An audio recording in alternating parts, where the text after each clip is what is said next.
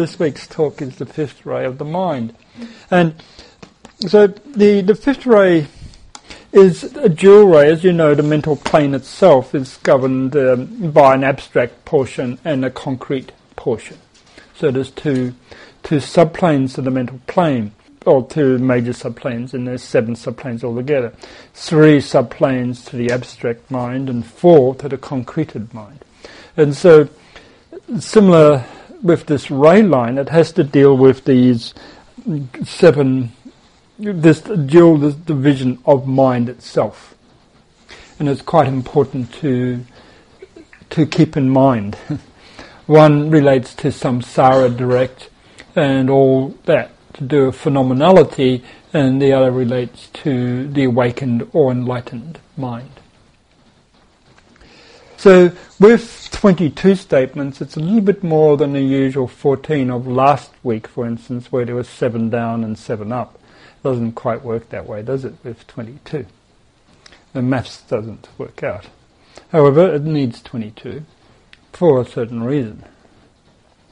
The first seven statements are along that normal paradigm of seven down.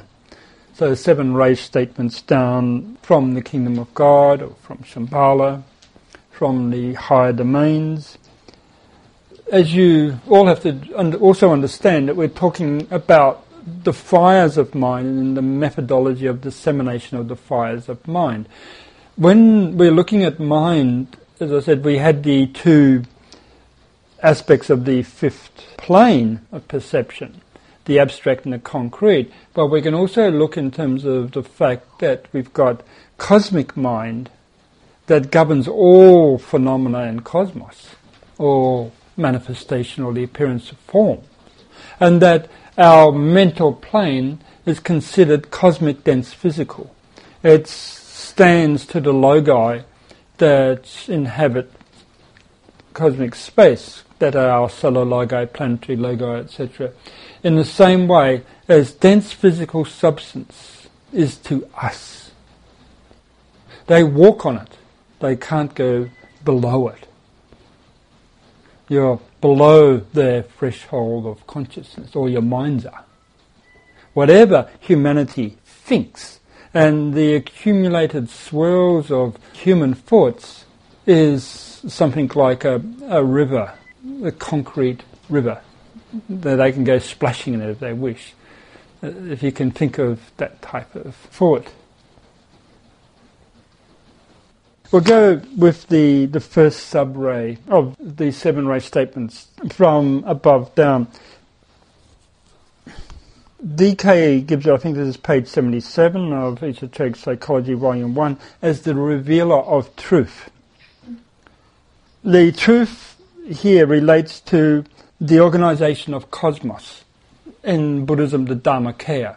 It is the Dharma, the truth that is the pure, unadulterated Dharma, the fount of the law. And it reveals this truth. It is the mind that reveals. If you're on this particular subplane, you can project antahkaranas into cosmic space to see all the diversity of the aspects of cosmos or the entities that reside within the ocean of cosmic mind. And that's what's revealed we can't really say much more than that until you read on the Dharmakaya itself in Buddhism and my books specifically and understand this level. It's the highest level of Dharmakaya. Then the second sub-ray of this particular ray of mind is the great connector. The great connector is the divine activity of the abstract mind that mathematically links all separative units into a oneness. So if you think that the nature of the second ray as it works through the ray of mind as you come down from cosmic planes, it integrates everything that is appearing separately into a oneness. So all of the diversity of forms is seen as one within the mind of a logos. And that's the second ray nature of mind. It sees it all as a unity. And you can do so with your minds, seeing all of the diversity of nature and our planet and you know and the solar system and the stars and the galaxies all as a singular functioning unity entity. And so this is the great connector. It is the, in many ways, the activity aspect of the second ray. The third statement he gives is the divine intermediary. And here we are going downwards to the mountain of God. Technically, we've gone to the higher mental plane, to the domain of the abstract mind. It's the plane of perception where forms, where cosmos comes into existence. It's the feminine principle, the divine intermediary. It's the mother that gives birth to the child. It's the higher mental or atmic. It's the place of the expression of karma where forms come into being, the atmic plane. The atmic itself has got this dual system of um, three and four, but in the atmic it's four and three whereas in the mental plane it's three and four. So they reflect each other via buddhi. I was looking at this mountain of God. The numbers add up to 120, which is Capricorn, which is the, the, the mount of the mind. And so all that comes into expression at the beginning of the expression of karma. The fourth subray on, on the plane of descent, which you can see relates to the fourth plane of perception, buddhi, or the four ethers, is called the crystallizer of form. This crystallizer of form is that which comes through the chakra system, the ethers, the Buddhic plane. It produces the mandala of being, non being. When you get to the mental plane itself, then we get to the threefold thinker it's the threefold thinker because on this realm you're looking downwards into the mental plane, astral plane, physical plane. And that's a triune, so you're thinking in terms of the expression of the creative impulse through these three planes of perception. And what I'm talking about here, as you can see, is the process of creation, the process of, uh, of the building of forms, of the building of substance, of the building of a being, a body such as what you are now inhabiting. The mind does this. All is mind. And all that you see exists within mind and is the product of mind. It doesn't go outside of mind. So this whole process of creation is the with the fires of mind and the crystallizing of form. So we start with the reveal of truth in, in the Dharmakaya aspect. You connect all the aspects of the mandala that you're to build with the second point. Um, you then become the divine intermediary. You activate it, the activate the karma thereof. You then start the process of descent of the abstracted geometric form through the Buddhic plane or the fourth subray of the mind, and then eventually um, it produces the threefold thinker. The externalization of mind onto the physical plane, the cosmic physical, which is our mental. The sixth point of the descent is called, DK calls it, the cloud upon the mountain top. Here you can see the relationship to the concept of water. There's the mountain top. It's the mountain of materiality. And the cloud is full of moisture. It's watery. It's, it's a fog of mental, emotional realizations that you must pass through or get beyond, clear the way through, if you're going to see the light of the sun, of the, the higher domains. And um, it is that which reveals the Christ principle via activity of mind through the watery substance of the cloud, or kama manas. So that which is revealed on this mountain of mind is the Christ principle. And sometimes um, what DK called it the rain cloud of knowable things, yes.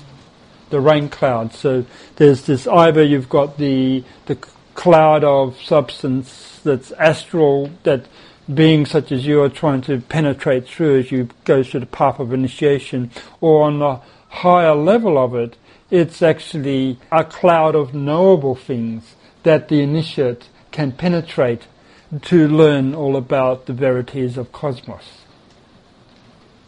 Mm. So there's these two different forms of this sixth subplane, the cloud upon the mountain top. And then finally, on the seventh subray aspect of this, we have the precipitator of the cross. So the cross is the mandala of the form with all the directions of space implied in it. So the seventh rays through its magical invocation or magical endeavor and ritual endeavor, the cycles of time, actually precipitates the form, produces the expression of materiality that we're also familiar with. But you understand, this materiality is really the materiality of the mind. You really don't descend any further than the mind. It's interesting for all of you sitting in your physical bodies that you identify with these forms as if these forms are real. But what is it that is the real within the form? See, the forms are changing all the time. It's appropriated from the devic substance. It's made out of, you know, in the Bible, the atom of clay. it's uh, made out of the dust of the earth. It's not the real you. You don't descend any further than the mind. It's your mind that's incarnated into this, or a ray of the soul. And the ray of the soul, which is exists on the mental plane, utilizes this form for the gathering of data, for the transmutation of substance, for the invigorating of the Deva kingdom that's incarnated as this form. It's an alchemical process. You are the thinker. The body is not you. But everyone seems to think that that's what you are. You don't descend any lower than the domain of the mind. Everything is mind. And within the domain of mind, all of these transformations of consciousness that transform the sense perceptive experiences in consciousness happen. And the emotions themselves, as I pointed before, is not really you either, it's your animal nature as you go into the higher path, the path of enlightenment, the path of awakening, of the mind that really is you, you must get rid of.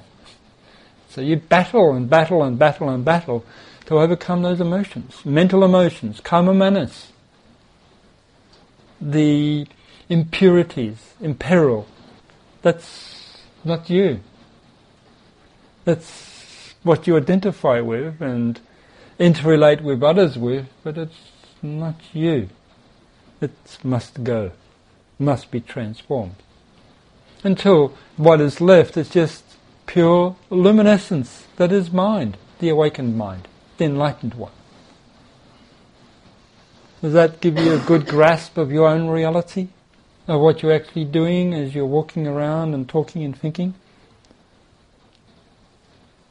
So the cloud upon the mountain top, the precipitator of the cross. And in my explanation of this, in my little notes, the first one I have a circle with a line going down, which is the antahkarana from cosmos to the earth. In the second one, I have a triad. Third one, I have the cross, the circle of the cross going across it. That third one is the feminine principle, which is the, the Great Mother. The first one is the masculine principle, and the second one, the triangle, is the son, that which is born as a consequence of the union between the two. And by the time you get to the seventh, the first and the, and the, um, and the third have uh, interrelated to produce the cross within the circle, the symbol of the earth. The fourth one is the spiral within the circle, which is the evolution of consciousness, uh, that which um, crystallizes form. And then the fifth one, the threefold thinker, is the triangle pointing down. Right? Because it's thinking in terms of material incarnation and samsara, the transitory world, the transitory universe. When you add the fifth one to the third one, then you get the Seal of Solomon, the interrelated crosses. And so the mother, by the time you get to the fifth point, has given birth. The birth of mind, that's what it's all about. And the sixth one, the crowd upon the mountaintop, is really the form of the Tau cross. The Tau cross is a T within a circle. And what is this cloud upon the mountaintop? Uh, another way of looking at that, it relates to the Lemurian um, root base and the formation of the kingdom of souls. So a form, a platform exists on the mountaintop that allows the formation of the human soul. Now, the formation of the human soul we call individualization, and the subsequent incarnation process that happens as a consequence. Then the incarnation process then happens in the fixed cross aspect of the earth. And so you get this whole descent, um, downward descent of um, the five fingers of God, if you wish, um, to the um, cloud on the mountain top, and that's where the fifth finger or the earthy finger points, and there is formed within that cloud your souls, everyone's souls, the Sambhogakaya flower. So all of that is veiled within these first seven statements. And we could go into the numbers and um, spend more time explaining some more of the intricacies of all of this.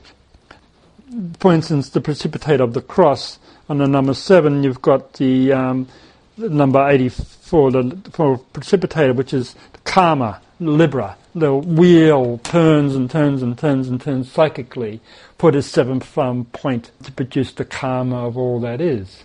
And as the wheel turns, therefore, the activities on the cross get precipitated, your karma. And the cross is the fixed cross of the heavens in this particular case that the Christ child is crucified upon as it's undergoing the experiences of transmutation of substance. But the actual movement of the cross is the mutable cross. It's whirling around. So you get the fixed and the mutable making the eight pointed cross of direction. Therefore, guess what? The next eight statements have got to do with the eight folded wheel of direction, of direction in space. These directions in space are actually quite important. And most of you should know this wheel off by heart. If you read my books, you'll find it explained again and again and again. I put virtually everything upon it.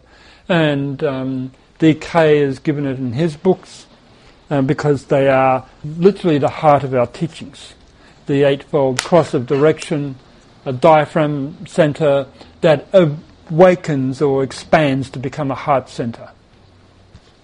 Well, the purpose is to anchor mind, but what you have to understand is that the entire movement of this cross, of direction in cosmic space, the northern direction is upwards to the kingdom of God. The southern direction is downwards to the little ones. It means formed space. The eastern direction is inwards to the heart of life. The western direction is outward to the field of service that is humanity. These are the four points of the fixed cross. The intermediate positions, or the north-east, is unity with your brethren. The southeast direction is expression and into activity. The southwest is understanding after expression and you've involved yourself in lots of material activity, eventually you get an understanding of it all and you're starting to turn upwards again. And then the northwest is goodwill, emanatory goodwill. So these are the eight arms of the cross. Normally, when I'm writing about these, and when I'm normally placing things on the cross, for instance, the Noble Eightfold Path, they fit on the cross quite well. Um, but I'd n- normally start with unity, and then I go down from that, um, from unity to to the heart, uh, inwards, and then expression downwards and upwards. And that's the normal way of looking. And sometimes when you're actually placing a statement, or a series of eight points upon this cross, you actually have to look whether it's going left or right, and whether it starts at unity or at goodwill or somewhere else. But generally it starts at unity. That's the normal way. It's like in the 12 signs of the zodiac, you're starting with Aries, normally. But it doesn't have to start with Aries. but this was interesting. When you're actually sort of finding a, a one of these eight statements, and they, they're all over the religious scriptures of the world, then what the best thing to do is start off with something that you know fits to the northern direction because it's upwards to the kingdom of God or something that's obvious. And then once you've got that obvious thing, you've just got to find one more that's obvious. Put those two in, and then generally they then follow in sequence very well. That's always, I've never failed. So in this particular case here, DK's sixth statement of the, the following eight, which is door into the mind of God, is upwards, isn't it? It's upwards, so it's the door into the mind of God, so it's the northern direction. Once you get that, then you can sort of find one other thing, for instance, the rose of God, which is an inwards direction, and everything else then follows. In this particular case, the eighth statement, or the first of the eight, starts with the point of the cross called understanding. Amazing, understanding. It's beautiful because we're dealing with the mind the mind automatically understands. It's what its purpose is. This is the south-west direction. And his phrase for understanding is called the dividing sword. Discriminating mind, it's got the, the, the blades and then there's the central part that holds it all together. So it's the right and the left hand nadi and the, it discriminates, it cuts through what is it? The Manjushri sword of discriminating right views and so forth, yes? So the dividing sword produces understanding. You've got to cut through the dross, the rubbish, the negative aspects of your thought forms, of your mind, of what you've experienced. Throw that rubbish away and leave only the truth, only the gems, only the beautiful things. This is understanding the use of the mind to discriminate right from wrong and thus to come to meaningful conclusions. It divides aspects of the desire mind. In other words, cuts the desire portion of the desire mind and throws the desire portion away and leaves mind and adds to that mind love. That's what it's supposed to do. Sometimes it just leaves mind. Critical mind, not very good. Or desirous mind, you know. So you can understand that this particular first subray aspect of these next eight statements works via the principle of understanding right in the heart of samsara. This southwest position is samsara. It's where you come to some sort of resolution through having experienced samsara. The southeast position is incarnation into samsara, so you're expressing yourself. Um, whatever your new venture is, but by the time you get to the southwest position, you've come to the end of it all, for good or for bad. So that's it, the dividing sword, and it's understanding you um, divide facts from opinions. Lots of opinions, but what are the facts? Cut through the opinions and get to the truth or the heart of the matter. Everything follows in, I think, this counterclockwise positioning. So the second point of his statements is downwards into the world of the little ones, into the material domain, so to speak, into the nitty gritty of samsara. Here, his statement is the winnower of the chaff. The chaff is the sum of the images of samsara obtained by means of the five sense consciousnesses. And so this particular um, going downwards from understanding to really getting to the nitty gritty of what samsara is all about, the chaff. And you sift it all out and you just take a few of those beautiful golden nuggets out of it all. That is good for consumption of the mind. All the rest can blow away in the wind or go back into the earth to feed the, the plant things. Everything is in line like this, you know, he doesn't mess anything up. So the winnow of the chaff, pretty easy, the activity of your mind and the way it works with the desire principle by the time you get to the field of expression, which is the southeast direction, we're going in the reversed wheel, then he gives us the phrase, the fifth great judge. So what is the fifth great judge? After you've winnowed away the chaff, you've used your dividing sword to cut mental images, and then the chaff is all the things to do with the rest of samsara, your emotions and those things that are minor, minor issues to do with your mind. Then the fifth great judge. What is the fifth great judge? The mind judges all the time, doesn't it? It makes value judges. I want this. I don't want that. I like this. Uh, I don't like that. I'm going to choose to do this and this in my life. Gee, I'm worried about that. It's um, fearful of this. Uh, it, it does all sorts of value judgments. Every time you take a step on in your life, every step you take is a value judgment.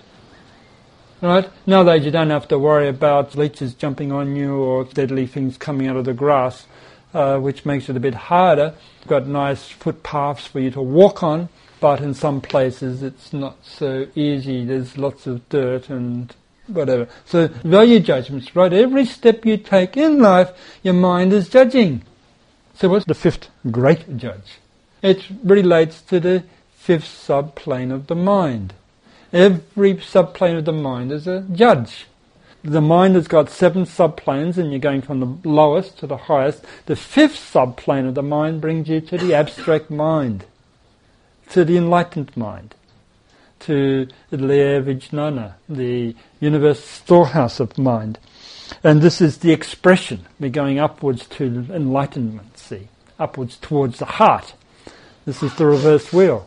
You started off with understanding and you're going towards inwards to the heart of life. Mm.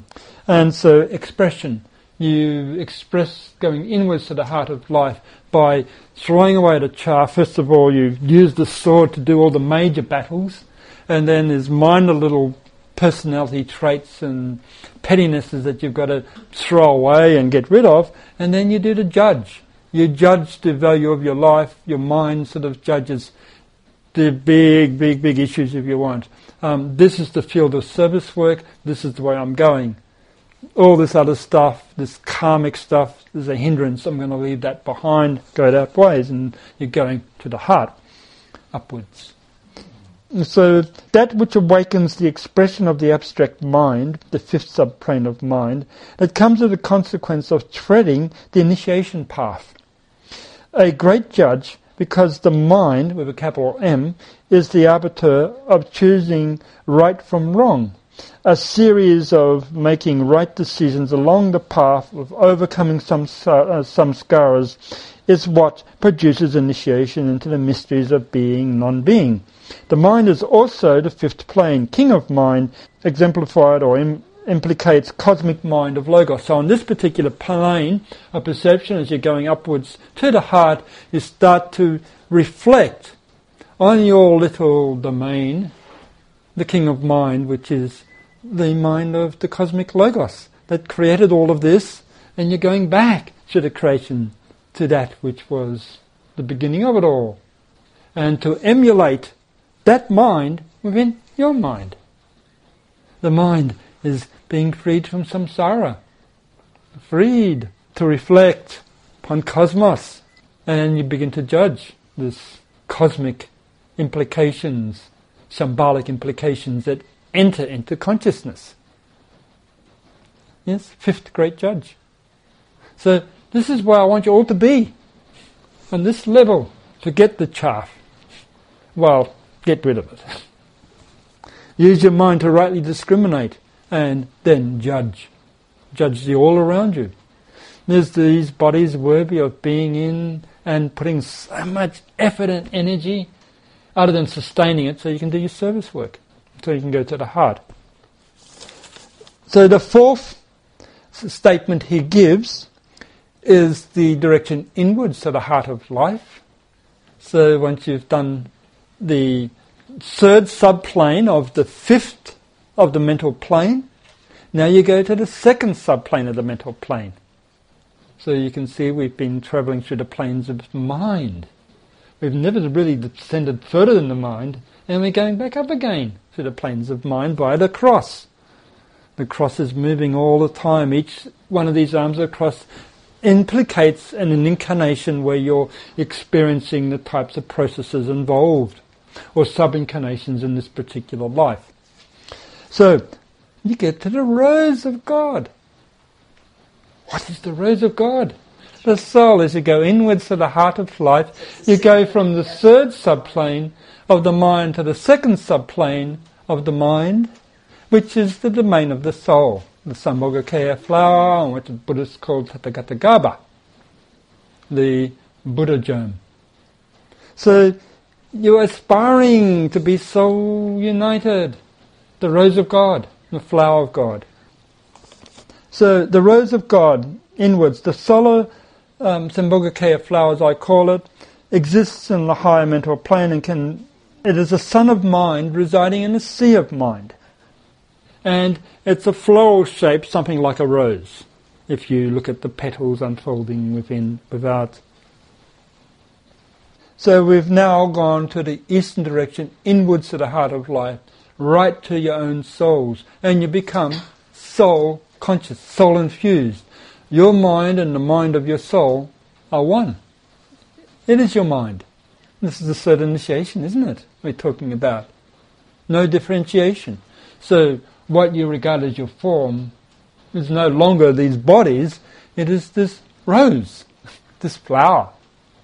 Heavenly flowers is what you are, to be plucked by God. So we go upwards to the fifth statement that DK gives of these eight, and he simply calls it the heavenly one. And this particular direction now is unity. It's the unification of all into one. I'm not going to ask you the question of what you think the heavenly one is. I'll simply tell you it's hierarchy. You unite. The next step on from being integrated with your soul, which is group consciousness, is that you become integrated with hierarchy, the mind, the hierarchical mind, capital N. They all enlightened minds. And so you stand within the abstract mind or pure mind that is hierarchy itself. Unity. So hierarchy is a collective mind, the unified wisdom, it's the awakening of the all-seeing eye within you. Enlightenment. It is beyond soul, the next step onwards. But as a soul in itself, and all of hierarchy is also seen with the eye of a logos as a flower, as your soul is, simply another flower unfolding in time and space. Flower within flower, it's all the leaves of Morya's garden. When he sort of tends his little garden, what do you think he's cleaning and, and, and being so wrapped over? His flowers and all his flowers are all the human souls that he's lovingly tending, minding, looking after, and they're roses. Yes. So there you are. And the hierarchy is another such rose and a higher, far more expanded vista. So the energy fields, they form petals. Now, the sixth statement that DK gives here, after the heavenly one, is quite simple. It's the northern direction. It's the door into the mind of God, which I said I started off with because that was the obvious one. And then you should by now know what the door to the mind of God is. It's the door to Shambhala. So you go from soul. So we see the statements from abstract mind to soul, from soul to hierarchy, from hierarchy to Shambhala, which is Dharmakaya, the Dharmakayic vision. So this is uh, mode of travel to cosmic mind, Shambhala, the Dharmakaya, and of course to cosmic logos, whatever the mind of God is to you or to me or to anyone else. Uh, that's what you're aspiring up to, and this happens at about the fifth initiation. So we're traveling from the third initiation at the soul level to the heavenly one, which is about the fourth initiation, to Dharmakaya, or the mind of God, which is the fifth initiation when you can begin to understand it properly. The seventh statement he gives is called the initiating energy. And we're now turning down again from the mind of God, and we're at the point that's called goodwill. It's sort of it's an emanatory goodwill. It's the, the the mantra of accomplishment, of revelation, of joy, of bliss.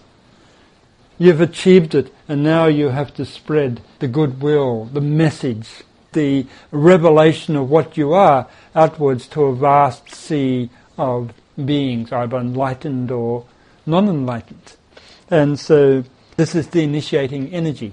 You don't stand at that um, doorway.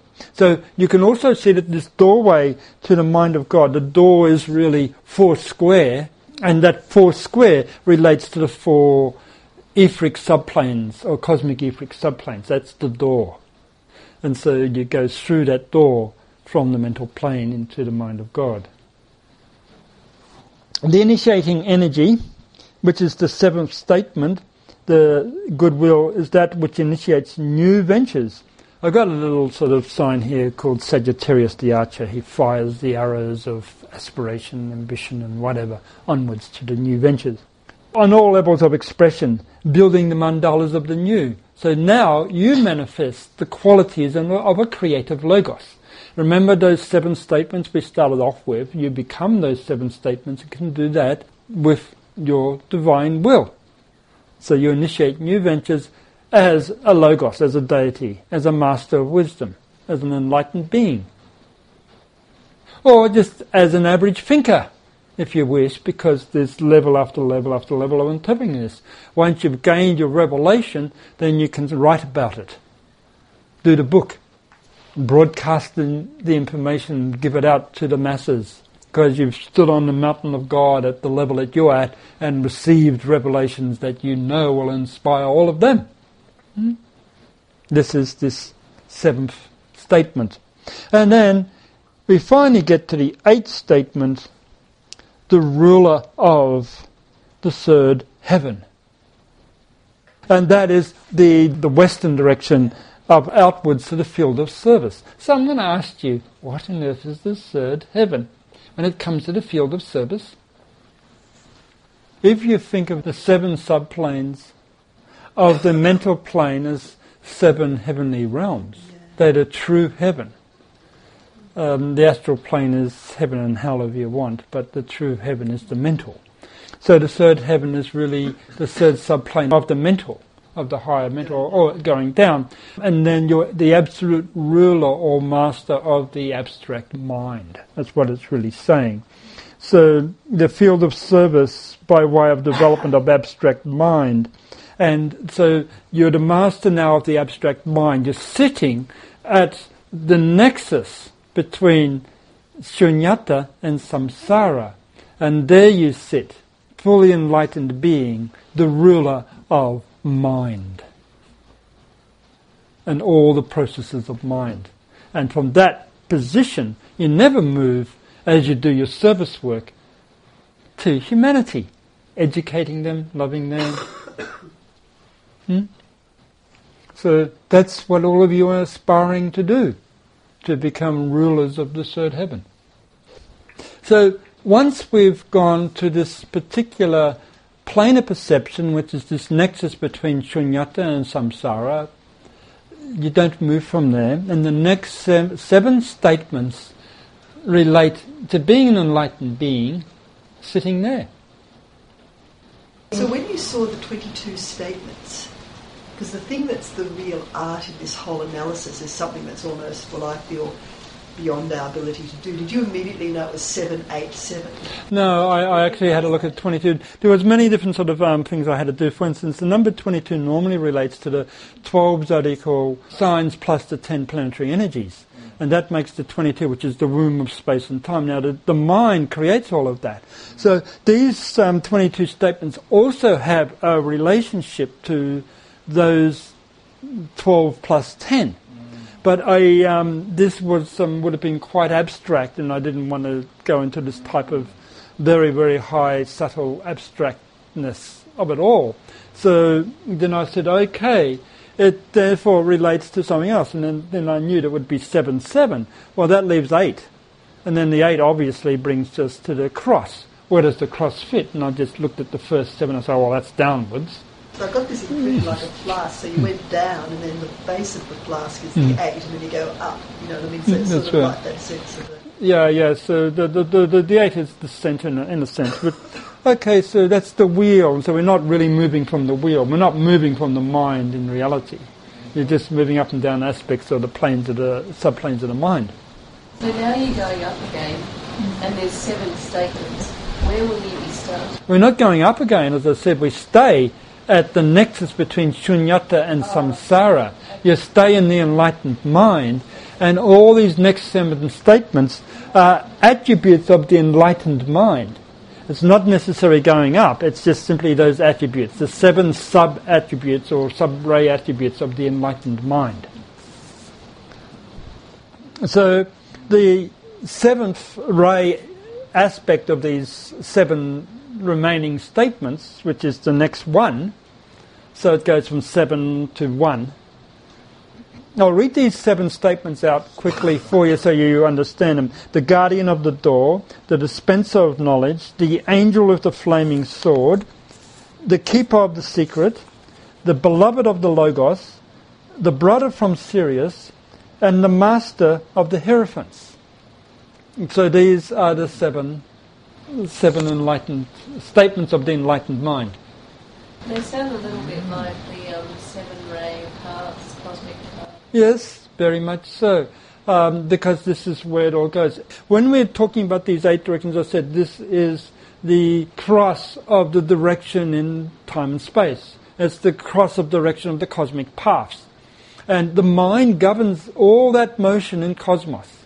Cosmic mind, enlightened. You do it with mind. It's the clear light of mind, as, it, as the Buddhists call it.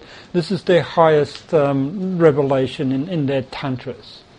It's radiance, it's illumination, it's clear light of mind. It's mind of a capital N. They're trying to explain the nature of Dharmakaya as it impacts or works via mind. Okay, so the seventh statement, or the seventh ray statement, to do with this nature of the enlightened mind is the guardian of the door. Now, I told you before the door is four square always, and we mentioned before that's cosmic etheric space. So you're the guardian of what comes through that door. The door is buddhi, or shunyata, the void, and it's just simply a mirror between abstract space, the Dharmakaya, and manifest space, the samsara. And you guard the door as to what comes through. You guard the door, whether it's the door to samsara or the door to cosmos.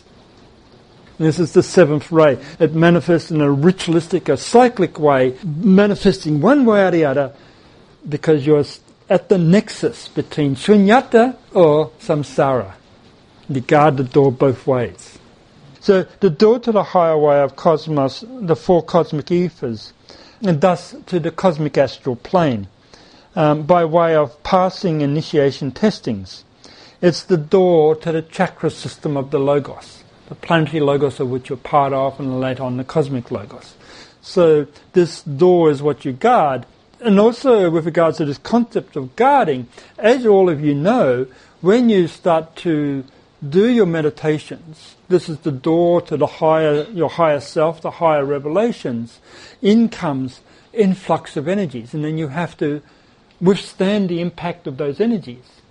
So this guardian of the door actually has to meter the nature of the intensity of the energy that's coming through, so it doesn't produce destructive impact upon the denizens of samsara and it also guards the door on the opposite side so that what's coming from samsara is not destructive to the nature of the enlightened mind. So you can see the seventh ray function. It's a ritualistic, and this generally necessitates being a temple hierophant. Seventh ray. Seventh ray aspect of the mind, of the enlightened mind. The sixth ray aspect of the enlightened mind is the dispenser of knowledge. And most of you can see here why this relates to the sixth ray. Because you give knowledge to whom? generally people that are being visually involved in solar plexus activity in emotionality of one form or the other, and you normally have to dispense the cosmic astral waters into the systemic waters in such a way that it actually um, produces an aspiration of love amongst those that you are working to dispense it to. And of course, when it comes to a higher level, the master, they also dispense this knowledge to the kingdom of souls. And the souls themselves are uh, worthy supplicants of, of the energies that are coming through the open door of hierarchy. Yeah, it produces, it works with joy. It's a, it's a joyous efflorescence of the knowledge of love to all sentient beings. It's the way of the Bodhisattva. So, then the fifth sub-ray of this ray of enlightened being, with respect to mind, is the angel with the flaming sword. It's the fifth. And who is the angel with the flaming sword? And Michael, yes, any of the archangels actually, Michael, Samuel, Raphael, Uriel, Galadiel, Revendiel, and so forth. Ezekiel. Ezekiel, yes, thank you. Gabriel, yes. So this angel of the flaming sword, because it's the fifth sub-ray, means that you're working with the Deva kingdom. The Deva and the human are manifesting a unity. The unity of the masculine and the feminine that's non-dual, a non-dual unity of that is mind, non-dual consciousness. So the Deva uh, the feminine deva and the human are integrated as one. And you manifest the angel of the flaming sword. You are the temple hierophant. The deva kingdom produced the attainment of the fourth initiation by way of masters of mind, or the mastery of mind, in brackets, bodhicitta, the, the, the mind of enlightenment. So you stand at the nexus between shunyata and samsara, and the sword of illumination is from the soul. So the angel of the flaming sword can also be the soul, for those that are still soul infused, sending light via the Sutratma into the mind of the disciple. And in this case, it's the soul angel. Or it can be the high angel if you've taken the fourth initiation or beyond. So it's the flame of mind that produces initiation. It zaps away all bee thought forms and sends them packing miles away.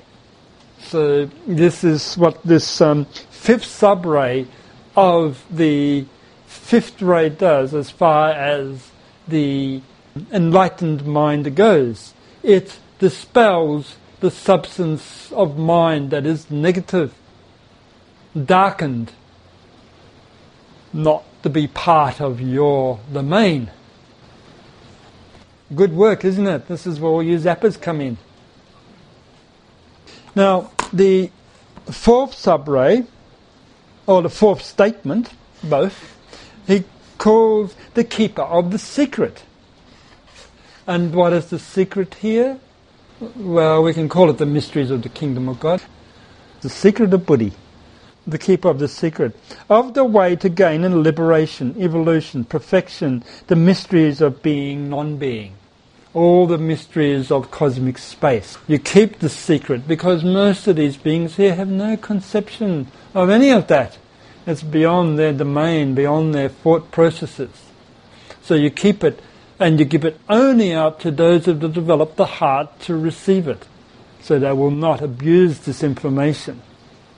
As Jesus said, don't give your pearls before swine lest they trample on underfoot. So the secrets are veiled, ear whispered, only to be given to the worthy. And we spend a long time finding those very few worthy because the door that leads to liberation is very, very small and narrow. Um, and broad is the gate that leads to samsara and death and hell and all those states the secrets, the mysteries of the kingdom of God is another way of saying it. But yes, the secrets of Buddhi because you're standing at that door. the fifth statement, and it relates to the third subray of the enlightenment process, or the enlightened one that's standing at this nexus, is called the beloved of the Logos. This is sort of like a third ray statement. The third ray nature is the beloved of the Logos. The Logos loves the third ray, or beings that embody the third ray quality. Why is this? Logos means word, the embodied word. Technically, the embodiment, which is the second ray, the second ray being. It's the embodiment or the second ray. The activity of mathematical exactitude allows the appearance of manifest space, the energization of the mandala. The second ray uses the fifth ray as a vehicle for creative expression.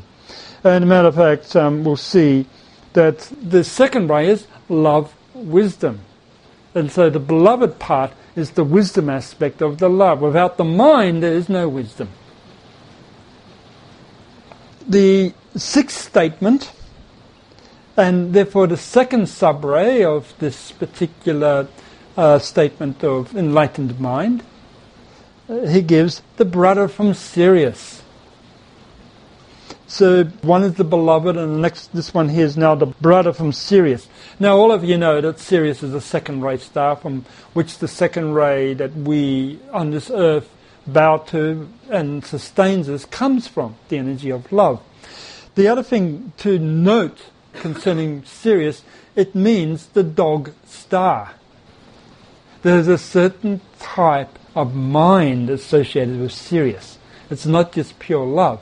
All the Anyabai that you zapping in that, that love you so much with their minds, they are all Sirian. The, the, the average humanity of that particular constellation. That's the reason why that's such a problem for us, because our Earth humanity is a Sirian disciple, as is hierarchy itself. The hierarchy is a disciple of a Sirian Lord. So, Anyabai uh, the nemesis, the main nemesis that you all fear the most. I know some of you don't like the black ones as well, but the Anyabai are worse. so it's the dog star, and therefore, what we're looking at here is the use of the heart's mind. This is basically the ability to think with the heart. The heart's got the seven pure rays, but it's also got the five rays of mind, five petals. And it's these five petals of, of the heart that can get aberrant with the qualities of mind that you have to watch out for. You're talking about the enlightened mind, but the enlightened mind is always dealing with the five pranas coming through to influence the non-enlightened minds of all others, and this is why we're talking about Anyabai, because they work with any of those five pranas to aberrate, pervert, etc., which all of you know quite well. So you've got to deal with them. You've got to uh, deal with the effects of the Anyabai, the effects of this cosmic mind and aberrations of mind and all the subtleties of it within those that you're trying to help. And so it's a, it's a concern at all times. So it also concerns the methodology of ensouling all attributes of mind with love. All kingdoms of nature must be infused with love. Hence the foundation of love wisdom, the Diurei. Um, the building of all soul forms, lotuses and cosmos, uses this particular quality of mind. So you can see that if you're going to influence the souls of, say, humanity, you use this particular sub-ray energy. This one or the, the um, beloved of the Logos. Now, the highest of all these qualities, the seventh statement, is the master of the Hierophants, the first subray. So this is the highest quality. And um, this really refers to the evolution of a master of wisdom, the making of a master. And so a Hierophant technically is a fourth degree initiate. They are the true temple initiates. they have the initiation level to be able to stand at the mirror between cosmic space, cosmic mind, cosmic love, and form space. They're the true ones that sit at that nexus between shunyata and samsara.